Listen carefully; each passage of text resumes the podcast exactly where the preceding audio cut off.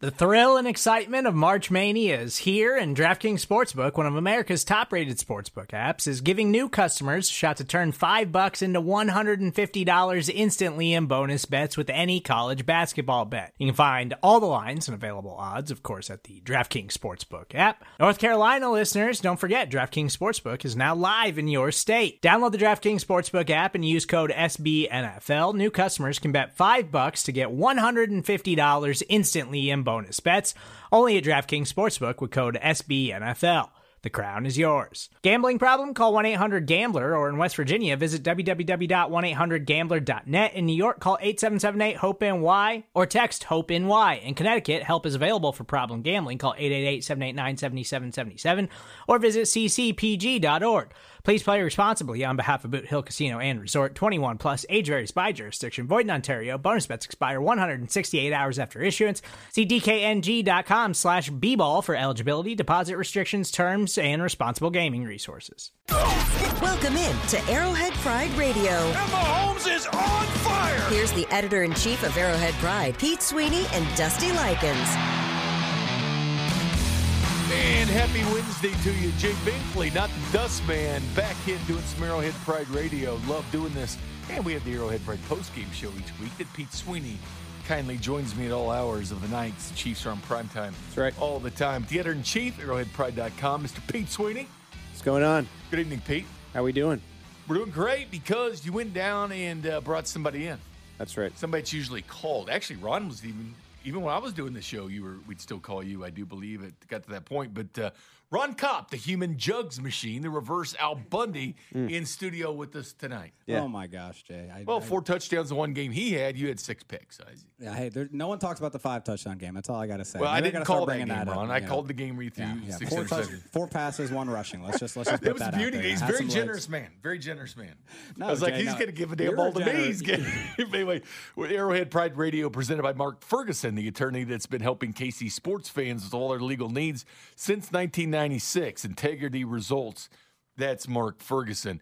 Chiefs 31, Chargers 17, gentlemen. This was a game that, well, these games had been a lot closer between Mahomes and Justin Herbert. And, you know, Justin Herbert sitting there looking to get that, you know, chip off his shoulder, playing Mahomes. And maybe people t- talk, because everybody's talking about in the offseason, this is his chance. There's been some very, very close games with the Chargers. That team's got some issues, and I think it starts with their head coach, but uh, not able to prevail over the Chiefs. No, this was a, a really good game, I, I thought, for Kansas City. And I think it was a, you know, everyone kind of relaxed type of effort where there were worries about what would the Chiefs would do when they face a good team. And uh, granted, I, I know the Chargers came in at two and three, but Jay, you see this team. I, I think even despite their head coach, they're probably going to teeter around 500 all year, make a push, maybe sneak into the playoffs. So I still think you're you were dealing with a potential playoff team. And you just see the explosion from Travis Kelce. Marquez Valdes-Scantling was a nice surprise. Rasheed Rice continues to progress. Probably would have liked to see more from the run game, but when you get more more than 300 yards of passing before the first half, you kind of probably go with what's working there, and you come out of the game, and I think you feel pretty good about the Chiefs' offense. We were worried. Oh, what are they going to do without a receiver? And then you you look up Ron and second in the league in passing, entering the really the second half of the season.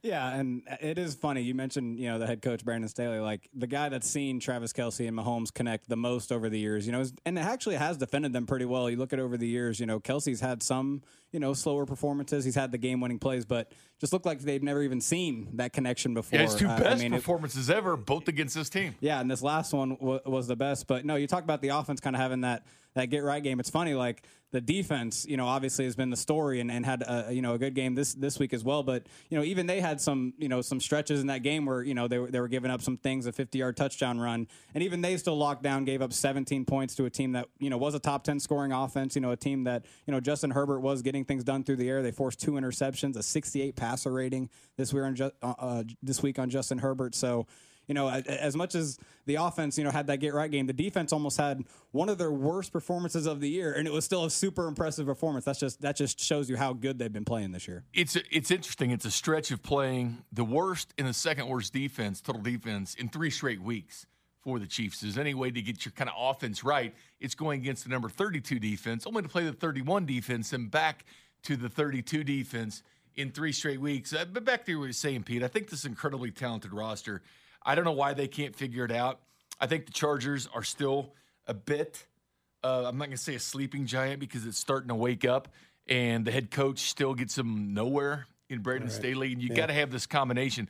Their roster's good. I, I do think it's the second best team in the AFC West. I think they are going to look back at it and think about a wasted opportunities with Justin Herbert. These quarterbacks don't come around that often, I'm starting to have my doubts on Justin Herbert. Can he be that guy in the division that, that I feared the last couple of years? Because that was the knock on him coming out in the draft. Ron was was the fact that you know leadership was the thing. Great arm, smart guys liking, but the leadership quotient was something people questioned because he never had the wow moment that was his big draft profile. Yeah, I think the thing that that bothers me about the the whole Herbert situation is it it's seeming like Brandon Staley's going to get fired after this year. If, you know, we're talking about them making the playoffs. If they don't make the playoffs, even if they sneak in and lose, I think there's a chance that he gets fired. Absolutely. Which you know usually comes with the staff, and usually you're going to want to bring in an offensive head coach at that point. So now you're looking at the third offensive coordinator for Justin Herbert in four years.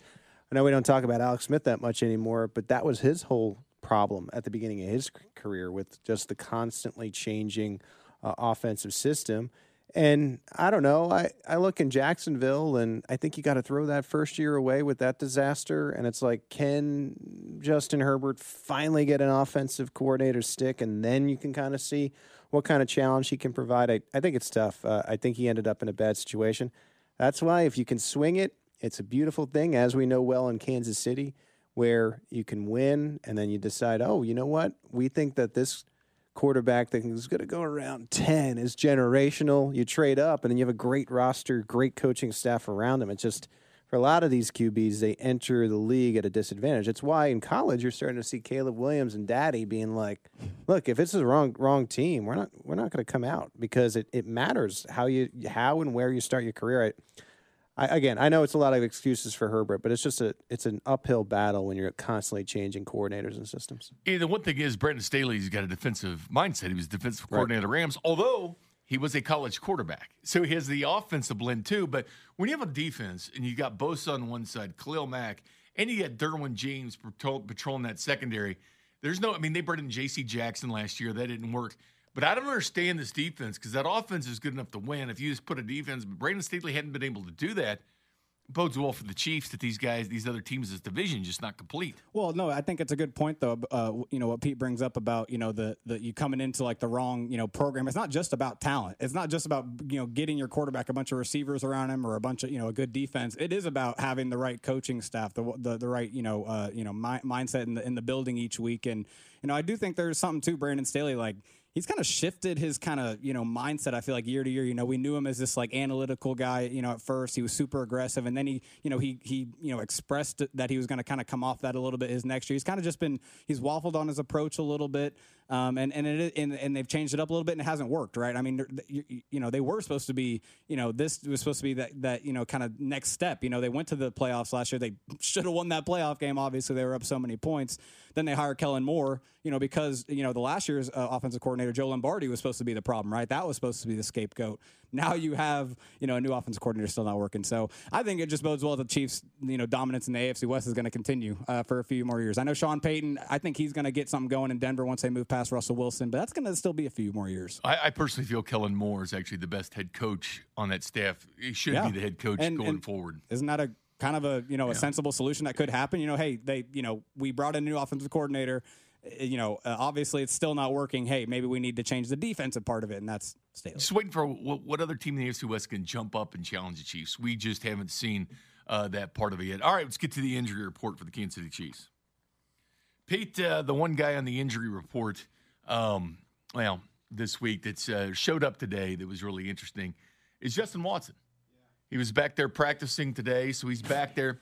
Does that mean you think he's going to play this week, or Yeah. maybe a few snaps this week? Maybe. No, I do. I think he's right back in the mix. There's a reason they didn't put him on injured reserve. When you don't put somebody on injured reserve, that essentially means that you think he's he's able to be back between the next one to three games. Didn't play last week. They eased off, and him logging a full participation is key uh, for for this game coming. It, that means he's trending in the right direction to make a return, which is pretty remarkable. You saw how much pain he was after smacking his uh, elbow off the ground and and was able to push through. Obviously, not severe damage. And what is interesting here is he's one of the most reliable receivers. I, he was the guy that everybody wanted to cut during training camp, and and the Chiefs uh, obviously kept him and and have given him a bigger role here. Uh, now in year two, and if you really look at the snap counts of the receivers, the receivers have been the biggest conversation for the Chiefs all year. Justyn Ross, uh, off the field stuff aside, I know we've kind of beaten that to death a little bit, but he had more snaps than Kadarius Toney, and now you put Justin Watson in the mix. Marquez Valdes-Scantling is coming off a big game. Justin Watson returns. You have Rasheed Rice, who is growing every week. They're not going to want to limit his snaps, so we talked a lot about Kadarius Toney, and we talked a lot about Skyy Moore coming into this year. And you just wonder, are they just going to be a little bit phased out in, in this type of game? You had snap counts on Twitter. You put out uh, Pete from uh, last week's game. MVS forty seven, Skyy Moore forty one, right? Rice forty, uh, Justyn Ross seventeen, Kadarius Toney thirteen, and Hardman eleven. Um, so if Watson does play, would he expect the MVS to come way, way back? Skyy Moore, a few, maybe a few from MVS, a few from Skyy Moore. Yeah, I, I would say, Ron, and you can weigh in here too. I, I think it's going to come out of Moore and, and maybe Toney's pocket. You wonder how some of this off the field stuff affects Ross, but I think the leaders are going to be Watson, MVS, and Rice. No, I mean, I, I think the Toney thing was surprising to me to see him have less snaps because I do think he's still one of the best playmakers when he has the ball in his hands. But I think that tells you that they want to get these other guys, you know, running the routes more. Um, so yeah, I think Toney is the obvious answer. Um, I think Skyy is though one of the other answers because I was kind of looking forward to maybe Skyy giving a little more leeway as a true outside perimeter receiver, running more downfield routes with Watson out. Right, they kind of needed that second guy, but with him back in the mix, MVS and Watson are running really good downfield routes this year. You're, you're not seeing, you know, obviously a bunch of touchdowns. Pete, you pen, mentioned today that it's only been two 20 plus yard touchdowns uh, since the beginning of the 20, uh, 2022 regular season. Wild stat, but you know, eh, they're still doing very well. Justin Watson's been very well in that role, doing very well. And, and actually, MVS just wasn't really getting thrown to as much, I think, before this last game. And now I think maybe Mahomes even feels better about throwing to him, too. So they're both going to be maybe, you know, getting open down the field. So, you know, I, I, think Skyy is going to, you know, maybe see some reduction, uh, you know, in, in, in, snaps overall too, because Rice is taking over his slot snaps, and then Watson is earning outside receiver snaps. You hit on something there I want to get to in the next segment, but as, far as the Chiefs injury report, the rest of it, Mike Edwards full practice hit with the elbow, uh, McKinnon on full practice with the growing, and then of course Justin Watson with the elbow full practice. Nick Bolton did not practice. That's kind of out there. Right. He, they haven't made a decision on him yet. He had the surgery yeah, I, um, for the wrist. I got to think he's IR. He is IR. But the Chiefs have made a habit of this, of waiting till Saturday to, to like kind of make the move. So Waiting for their decision. Yeah, they'll play out the week, and I'm sure you'll see that that come through sometime Saturday. As far as the Broncos, Dwayne Washington, the running back, did not practice. Justin Simmons, limited practice and uh, I think Baron Justin, Browning a full practice. I think Justin Simmons will be fine. I mean, he was at the podium today complaining about how the NFL suspended Kareem Jackson for yeah. four, and now yeah. it's been appealed down to two games, uh, and so seems like he's got a lot of energy right now. I think I think he'll be playing despite the limited status on Wednesday. And Justin, I didn't see today's with, but usually with the Broncos, it's about are you ever going to beat them? it's always like even Von yeah. Miller back before he went to Buffalo was asked that question at nauseum. We'll get into the wide receivers and other positions. Ron Kopp, lead analyst from Arrowhead Pride, in the studio with us here, so we don't have to break off a phone call to Ron Kopp Let's and of course Pete Sweeney. We'll take a timeout. We'll come back and look. Oh, by the way, also the mailbag, the questions 913-586-7610 for the last segment of the show. Get your uh, questions in now. Support for this show comes from Sylvan Learning. As a parent, you want your child to have every opportunity, but giving them the tools they need to tackle every challenge, that takes a team. Now more than ever, educational support tailored exactly to what your child needs can make all the difference. That's why parents have trusted Sylvan Learning for 45 years as the ultimate teammate in their child's educational journey, instilling in them a love for learning and a passion for reaching the next level. And Sylvan's Insight Assessment can identify gaps in learning and areas that could be of concern for your child. It's a 360 degree view into your child's learning that you can't find anywhere else and helps ensure that your child didn't miss something in school that might put them at a disadvantage in the future. And right now, it's the best price of the year at $29. Go to sylvan29.com to learn more and get your child's assessment for only $29. That's S Y L V A N 29.com.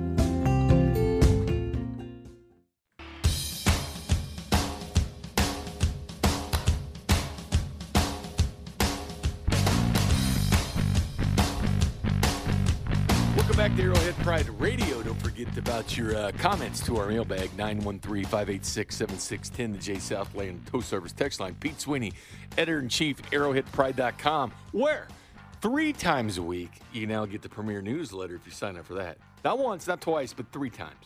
Yeah, it's it's fun. Uh, Ron helps us after the game with a, a first in-depth look at at what he sees and the game behind the game, and you get that in the morning after the game when we end up having two more newsletters throughout the week. A further game review from Jon Ledyard, who's an NFL draft expert and film expert, and then we preview the next game on Thursdays. And so, if you want to look into more of that, it's arrowheadpride.com slash subscribe. So check it out. Yeah, check out the newsletter. Ron Kopp, the lead analyst from Arrowhead Pride, as Pete just mentioned, does fantastic work all the time over there, and I had a good chance to work with him over the draft this previous year. Oh, man, yeah. we had fun with that. I'm still doing draft stuff on the character concerns each and every Of course week. Are you ready for the Of course you are. 2024 NFL draft? I'm, ready. it's in Detroit, man. And let me tell you something about these receivers, Ron. Oh gosh, Six three, a lot of them six three, six four speed. I mean, there is some Keon talent. Coleman's the only one I'm I'm, And- I'm super aware of. so. They're, they're neighborly neighbors, you So, name yeah. it. But anyway, it's going to happen. And at the end of the first round, who cares? Because there's probably going to be five or six quarterbacks gone. So Are you quietly hinting that maybe the Chiefs had a plan in not overpaying for a aging veteran receiver and spending that money on defensive free agents this year? Yeah, I think seven out of ten draft picks two years ago on defense, five out of seven on uh, defense this past year. Yeah. uh, this, Back-to-back this, this is why ends. we'll talk about receivers here, but this is why I always said Rasheed Rice. I felt had more pressure than Skyy Moore. Skyy Moore's first year because Skyy Moore was just a guy. You know, develop whenever you want. Rice is counted on, man. Like they're going to be counting on this guy for what they're doing. I mean, he has stepped up in that role, and I've used it, uh, Ron, like a like baseball managers do. Pete used to work for the, the Tampa Bay Rays. You can get this, but Yeah. managers you always ask them who's your sixth inning guy, seventh and eighth, and always say, "Ask me in three weeks." Like when the season starts, Right. Because they try out a bunch of guys. Who wants that ball? It's Yeah. how HDH is formed in Kansas City. Who wants the ball? Who can we trust in these situations? I used to call it the Ned Yost circle of trust.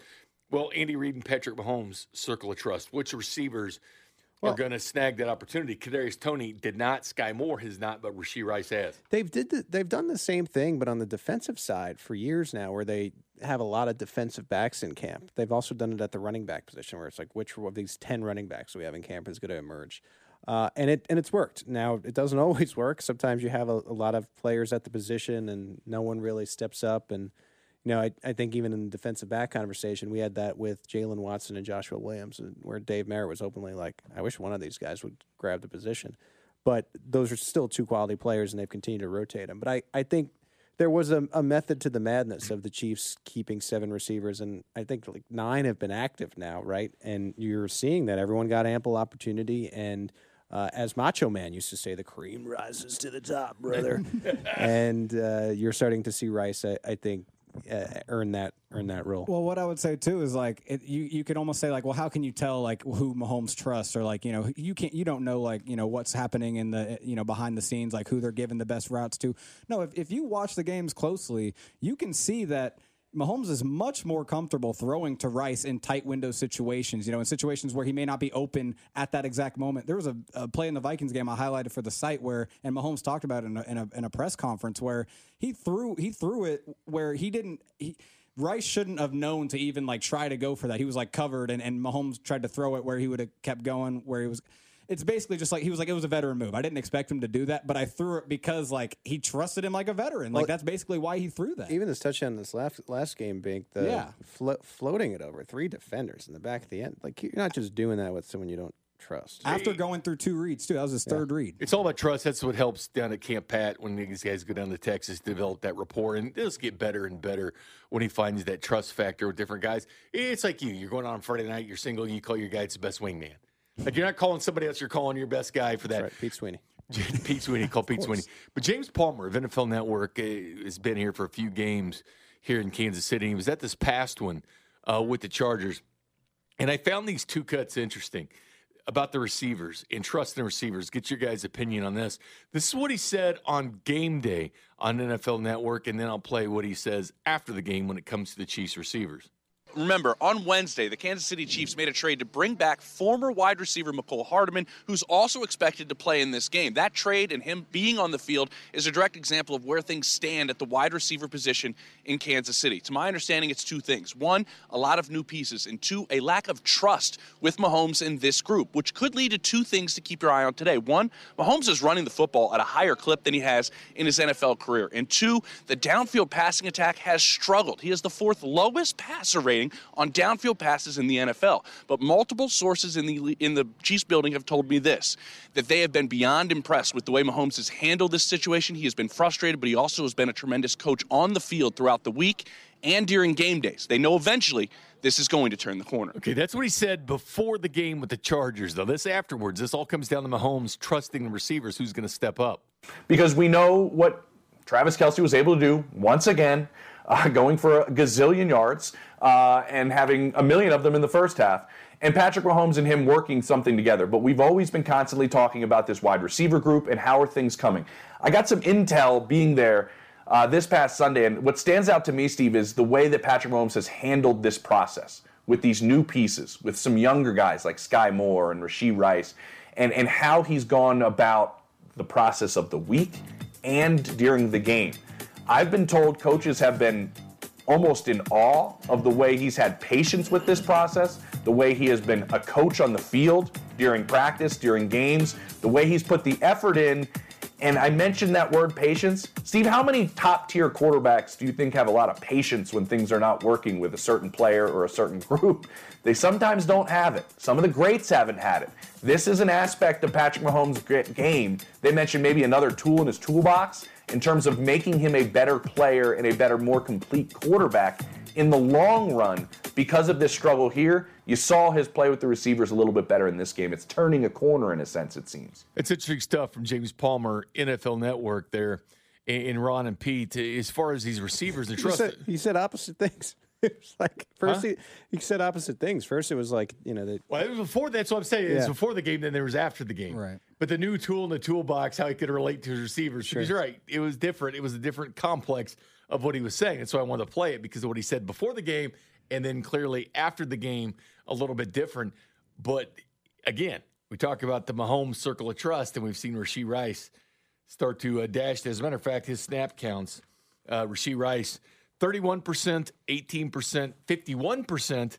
That was against Bears where everybody played. 46%, then only 30%, then 49%, now 59% will we hit 79%? Well, and most of that is coming in the slot. And that and that's the main thing to me is that that's why you're seeing maybe Toney may not have as many snaps. You know, that's why you maybe see Skyy not get as many snaps in the slot position. You know, with Watson out, I think he was going to get more outside receiver snaps. Now again, I think you're going to see Skyy snaps be in limbo. But yeah, it's because Rice is so good at the things the Chiefs want from their slot receivers, whether it's catching a pass quickly and getting upfield, right? We've seen him do that very well. Whether it's catching a pass over the middle and, and in between defenders and getting upfield, we've seen him do that well. He's he has strong hands. It, yeah, there's a lot of reasons why he's the primary slot receiver for the Chiefs right now.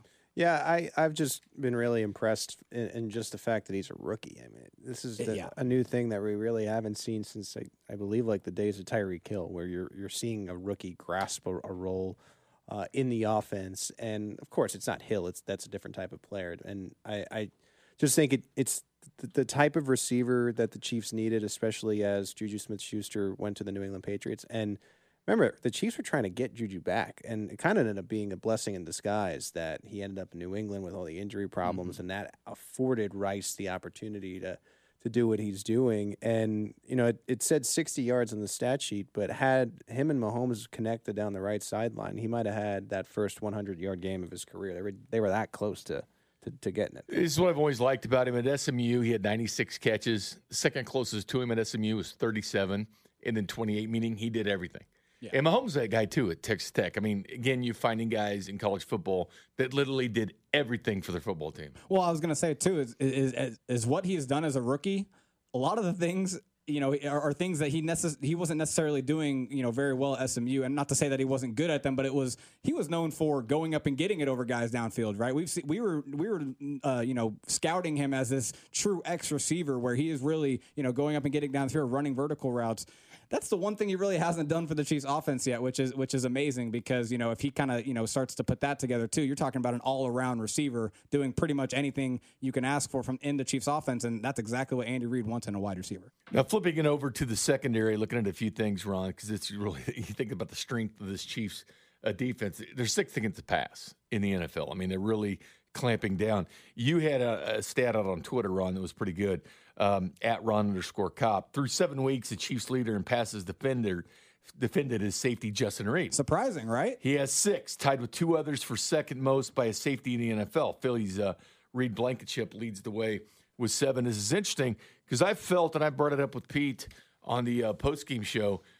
I, I feel they're getting the best of Justin Reid this year. I mean, he's hitting the way he's seeing the field. It's been much different, but Justin Reid really playing that safety position like they want. It's a tough position in this secondary because Dave Merritt's back there. Steve Spagnuolo's the secondary guy. Like that is tough because you're under the microscope. Well, no, I was on with uh, you know Pete and Dusty last week, kind of talking about how Justin Reid was an underrated player because he was playing such clean football. You know, he just wasn't making mistakes. You know, doing exactly what he's supposed to do. And it may not be the flashiest thing, but you're actually seeing where you know he is starting to make more plays. You know, last year he had seven passes broken up all year, six already this year. You know, we're not even halfway through the season, and I actually kind of noted I had a, actually an article this week about how the Chiefs' pass defense is elite, and it's because of the secondary, it's because of how the coverage is playing, and one reason is. Uh, you know, in this Chargers game, there were a few, uh, uh, you know, points where you could see Justin Reid kind of anticipate plays. He actually really early in the game, he jumped a slant route and and uh, J- Justin Herbert came off it, threw it somewhere else. But I'm telling you, Herbert's a very smart quarterback. A lot of other quarterbacks aren't seeing that safety and are just going to throw that slant route. And Justin Reid might have had a pick six pretty early. It's it's one of those things where he is seeing the field really well and doing exactly what he's supposed to do. But now he's kind of adding to that by making more plays outside of his uh, just his responsibility. I, I'm not sure when it was, but if you've been looking at Justin Reid's social media in the past few days, he dressed up as Jack Sparrow. Yeah look just like him. Captain, Captain J, Captain Justin Sparrow. I'm man, blocked. I'm man blocked, in the defensive so backfield. I, I, can't see his. Twitter You're blocked. I'm blocked. wow. I don't blame him for that. Am I insane to think that Drew Tranquill is one of the better signings that I've seen with the Chiefs for the longest time? Because this guy, the way, like, I was shocked they got him on a one-year contract. Because Drew did everything for the Chargers. Blitz the quarterback, great coverage. Could have used him on Sunday. Already the best coverage linebacker for the Chiefs. We knew that coming in. He's one of the best in the NFL. But they him step it up, and he's going to step up for Nick Bolton again. But that signing under the radar signing. That was a great signing by Brett Veach. Let me flip it on you though, because I think it's everyone's kind of been saying, you know, such a great sign. I'm gonna play devil's advocate, you know, with this Nick Bolton thing, you know, a couple months maybe having him out. You know, Nick Bolton's a heck of a run defender. I think that's one area where he's much better than Drew Tranquill, even though Tranquill has made plays against the run. Teams like the Miami Dolphins, teams like the Philadelphia Eagles coming up on the schedule without Bolton, that's where Tranquill is going to be tested. And, you know, those teams could maybe take advantage of him not being the same kind of run defender as Nick Bolton. Matt McMullen put this out, Pete. This is interesting. Chris Jones, seven pressures in the last game. George Karlaftis, six. Omenihu, what is what a breakout for him. It's already good, but for the Chiefs, four combined for 17 pressures between those guys. Yeah. Herbert was under pressure on 41% of his dropbacks, but they were doing the small things, little things, you know, batting the ball down. Yeah. Did make a difference. I think it was what is different about this defense, and this is where they can enter the realm of top five slash like top one. I think in previous seasons, and Jay, you could tell me if you agree with this or not. Like Steve Spagnuolo had to be really creative because it was younger players and weren't as skillful. They had to do mixed blitzes, exotic blitzes, and bring pressure from different areas. Whereas, like this combination of Karlaftis and Jones and Omenihu and now Danna – you don't really need to orchestrate pressure. I That's mean, why Frank Clark's in Seattle now. they're going to get there. And so, if the coverage is good, if the linebackers are good at the second level, and then the defensive backs are, are great at the third level, and you're orchestrating this pressure and getting to the quarterback by rushing four, I mean, that was the key for so long of beating the Chiefs. And now the Chiefs have that weapon on their side. Well, I just, I just want to say too to your point, you know, they've been always really creative up front, right? Like they've yeah. always kind of, you know, had to get creative with the pressure, but you know, with the younger secondary, it was maybe, you know, hey, you know, you just got to play your man. But now they're getting creative in the back end and the front can just be all right, go after the quarterback because the back end is forcing Herbert. Actually, Karlaftis' sack on Sunday. It's because Herbert had to f- hold on to the ball because no one was open. Eventually, gets sacked. So yeah, the coverage is helping the pass rush. Whereas you know we're always used to the pass rush helping the coverage in Kansas City. They would love to face you, Ron Kopp. They would love to face you, my friend. Wow. You need to take care of them all. Just when I thought I was free, Take Pete, care of just them when all. I thought I was making the money. Anyway, this is Arrowhead Pride Radio. James producing the operation. We'll take a timeout and we'll look forward.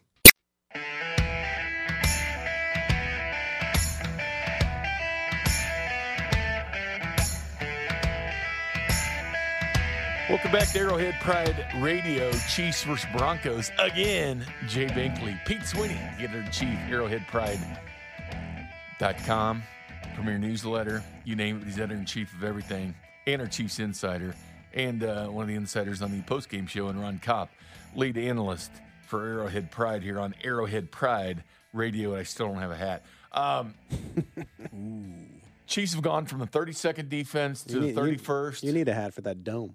I, I do your I do the Arrowhead The Pride lights, postgame show. You the know, lights are going off that dome into my eyes. You know what? I had hair about uh, 10, 11 years It ago. is pointed right. I mean, it's it's right. There. You know, it's still my favorite picture I've ever taken. Well, actually, I- there's a couple nights that I remember when you and I had a schedule release show at like midnight or whatever because it was after the Royals post game. I've been doing this long enough now where I remember the schedule release wasn't was It still was not, not, a that big popular deal. yet. I had to fight Yeah. for our PD to, to let us come on after the Royals game, and now it's like a big deal. Yeah, it's we on all got the morning shows and Yeah, everything else. It was good. It is, but the, the picture of you sitting back watching yourself on TV.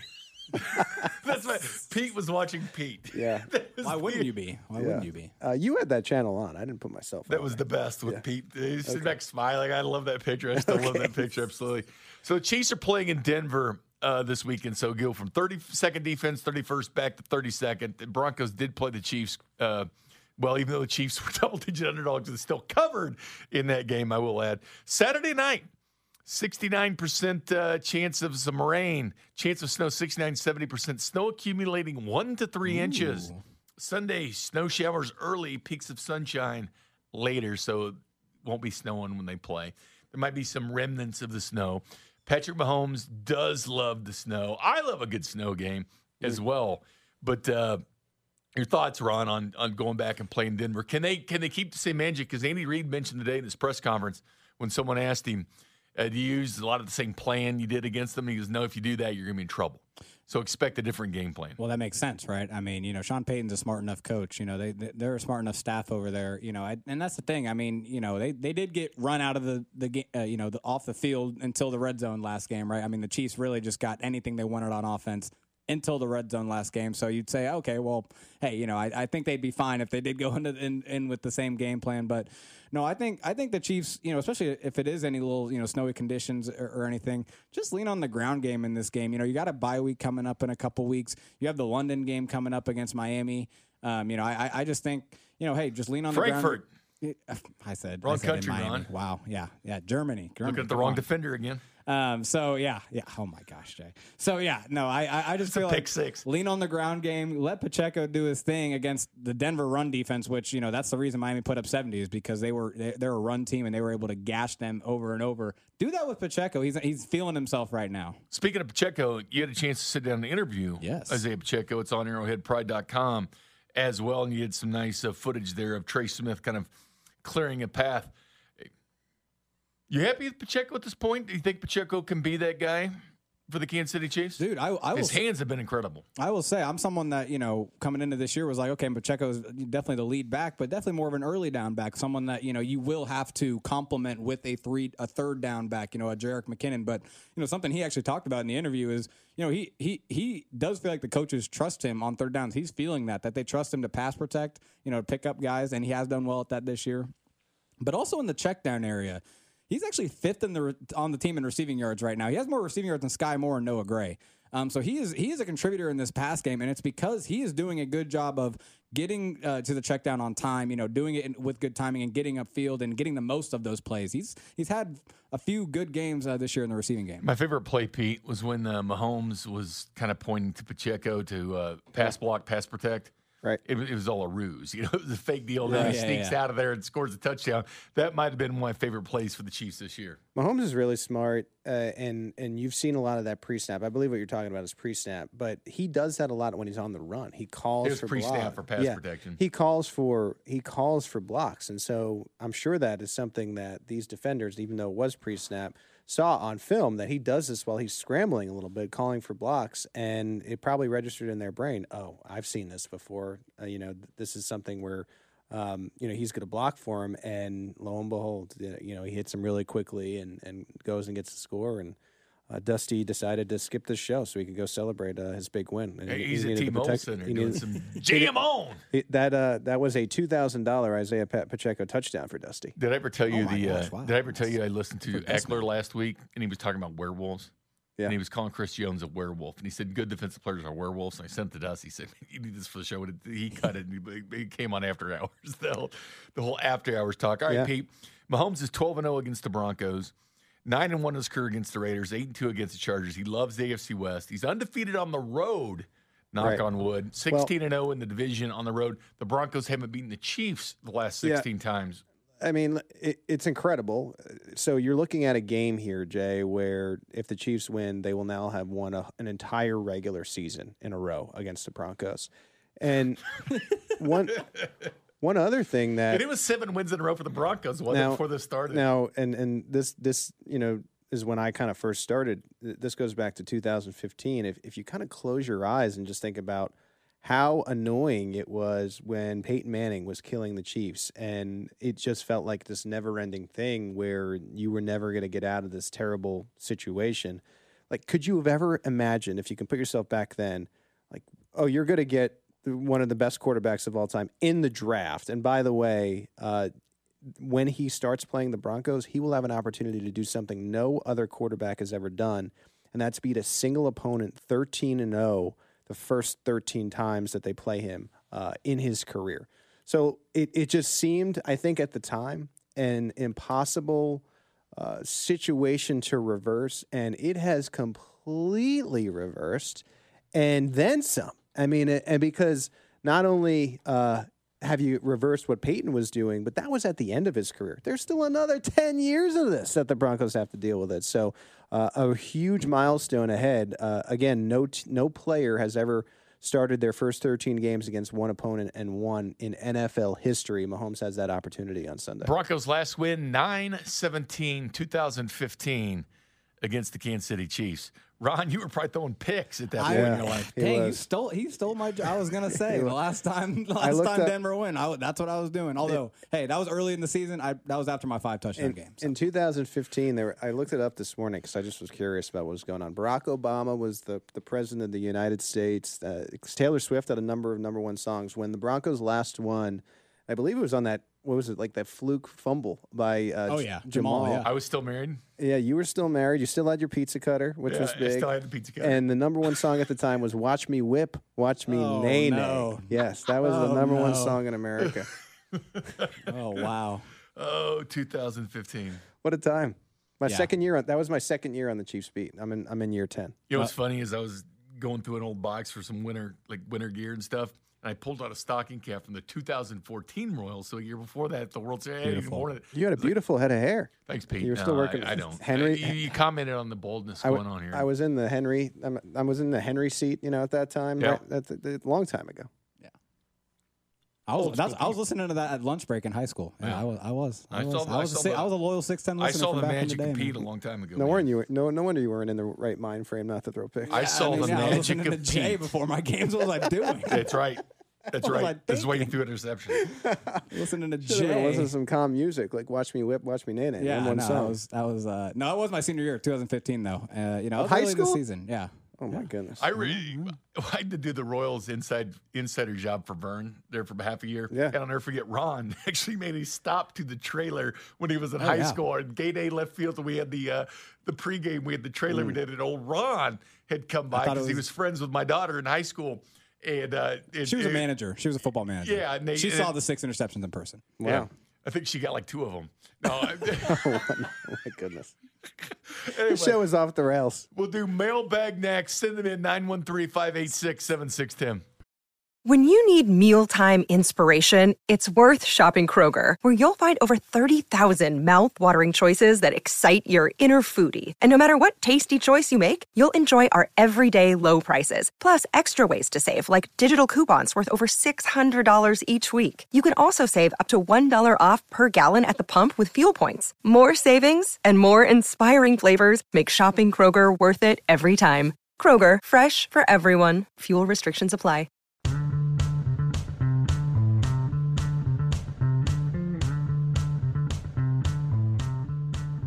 And welcome back to Arrowhead Pride Radio. Jay Binkley with the editor in chief, arrowheadpride.com, Mr. Pete Sweeney, and of course, Ron Kopp, lead analyst from Arrowhead Pride. This is presented by Mark Ferguson, the attorney that's been helping KC sports fans with all their legal needs since 1996. Integrity results. That's Mark Ferguson. 913 586 7610 is a J Southland Tow Service text line. And the first one, Pete, from 913 How long does this show go? My power is out, and they estimated 745 restoration. What time are we out? Are you going to be on until nine? No, we're going to be out in Alex Gold at the betting show on at seven o'clock. So we're we've got another six or seven minutes. Hopefully, Seven you, yeah, hopefully you can catch the rest of this, but it's going to be podcasted. Yeah, we'll put it on the James will throw it right up there so you James, can listen. to the whole James will be on 610, and then we'll have it on the Arrowhead Pride Podcast Network as well, as the AP radio replay. What the hell's the power going out? Always seems to go out. I Is it wonder why it's- rain? it hasn't been raining for 48 hours straight or anything. I'm not, yeah, I'm not trying to slander uh, good old Evergy, but sometimes the wind blows a little too hard and we lose power for the evening. From the 913, why did they Hot continue? huh? Sorry. Hot take. 913, why did they continue to throw CEH out there? Of course, they put him in. He had to drop pass. Well, why, Pete? Why? I don't know. I you know I usually I have something here. I don't I don't get it myself. Uh, I, I I'd imagine part of it it goes into uh, there's a very clear direction of, that the team is going in of of saving Jerick McKinnon. I think that's abundantly clear. Uh, we know why they're doing that. You've seen what Jerick McKinnon can do uh, in December and January. Isaiah Pacheco can't take every single snap, and it goes to the other running back. I don't anticipate he'll be getting the carries, uh, you know, moving forward in in that late stretch of the year.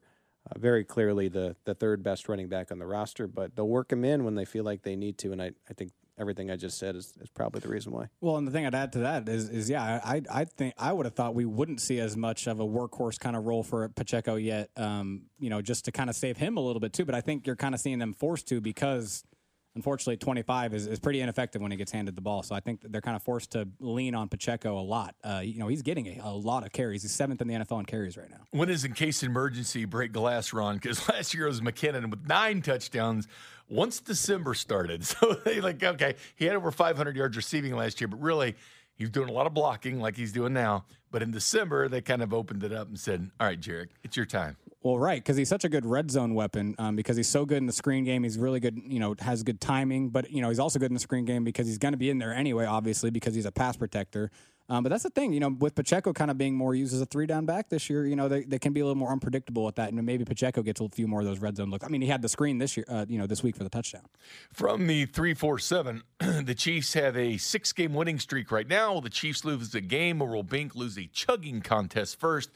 Well, the Chiefs will lose a game first because I do not lose in chugging contests. I never have. And by the way, they've had 11 straight years with at least a five game winning streak, which is an NFL record. You uh, you still chugging these days? I do once in a while. I break it down. Once in a while. Okay. Well, good to know. But I think the Chiefs would lose I've one. What do you think? What do you guys think? I've Chiefs lose a game or seen- me lose a chugging contest? I've seen you you chug before, and I've seen the Chiefs lose to Indianapolis Colts uh, and, and games that they so you're taking have. me. I probably take you. Yeah, I, I, I, I think I do. As good as the Chiefs are playing right now, and as complete as they are, like I, I was But I've talking. never lost. Yeah, so I was talking with C Dot uh, earlier. I was trying to name the like the ghost game that they'll lose that everyone would be like, "What the hell happened?" And and to me, the Green Bay Packers and New England Patriots are those two teams that like for some reason, one of these teams going to miraculously beat the Chiefs.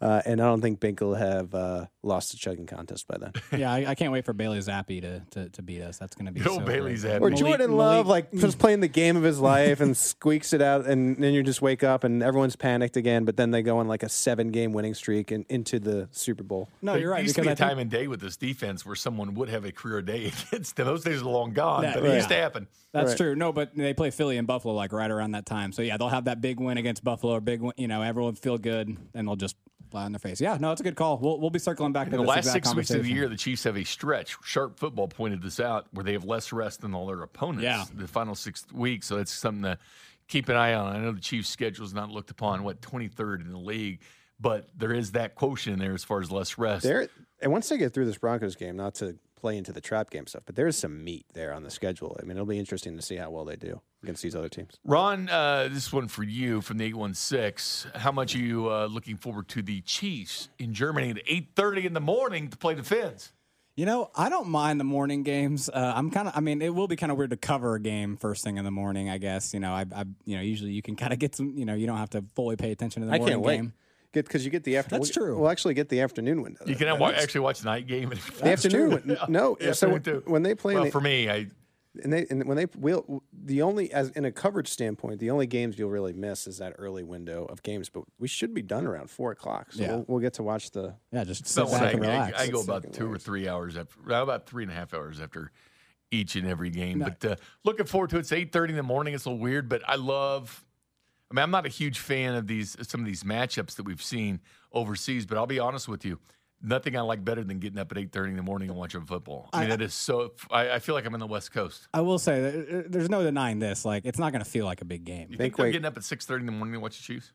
Heck no. I mean, they could be, but like, it's just not. It's it's not going to feel like a big game. Is like, that matter a what. day, Bink, and you're an expert at this? Is that a day that Kansas Cityans can can crack their first one about eight, 8 100%, a.m.? man. Shower beer. This, this Yeah. town loves the English Premier League, right? They go out and drink their pints and everything Right. early in the morning. This is get ready for early in the morning football. Will you be uh, having a, a, a little little Well, brewski? I do the uh, I do always do the college football segment about two hours and fifteen minutes before the Chiefs game on the, on the network. So I'll be going Oh, at wow. five forty five in the morning the I uh, think day I got before. I'm- I uh, think I'm doing TV or before. It's Yeah. on it's on NBC, so I think I'll be- usually are on at right when I go on. I go on about two hours and fifteen minutes before the uh, for the uh, college football segment. So I will be. Uh, I'll be in bed. I don't even know if there's time to swing by any of the uh, fast food establishments for some breakfast. Oh yeah, Dunkin' Donuts. Oh, they're bringing it in, I think. when- Dunkin' when- Donuts. Oh, Dunkin'. The Donut place will be open. Always Double open. chocolate. Great donut. I'll stop by QuikTrip because they never close. You know what I'm talking about? Love That's me right, some Ron. QuikTrip. Lamar's Donuts. Love me some QuikTrip. That's right. Lamar's Donuts too. Shout out Lamar's. I got a QuikTrip hot dog the other day. Oh, I used to live on those. Hits the spot. Did you know used to live Hy-Vee on gas stations actually have Nathan's hot dogs on their rollers? No, yeah, they do. I was like blown away. Literally, I was like, it's like whoa. it's like all like you're in Coney Island all of a I sudden. I was like, whoa. Joey Chestnut, stand up. Hey, QuikTrip mac and cheese. We got to get All you right. in the hot dog contest. That's a good. That's a good thought. Let's go.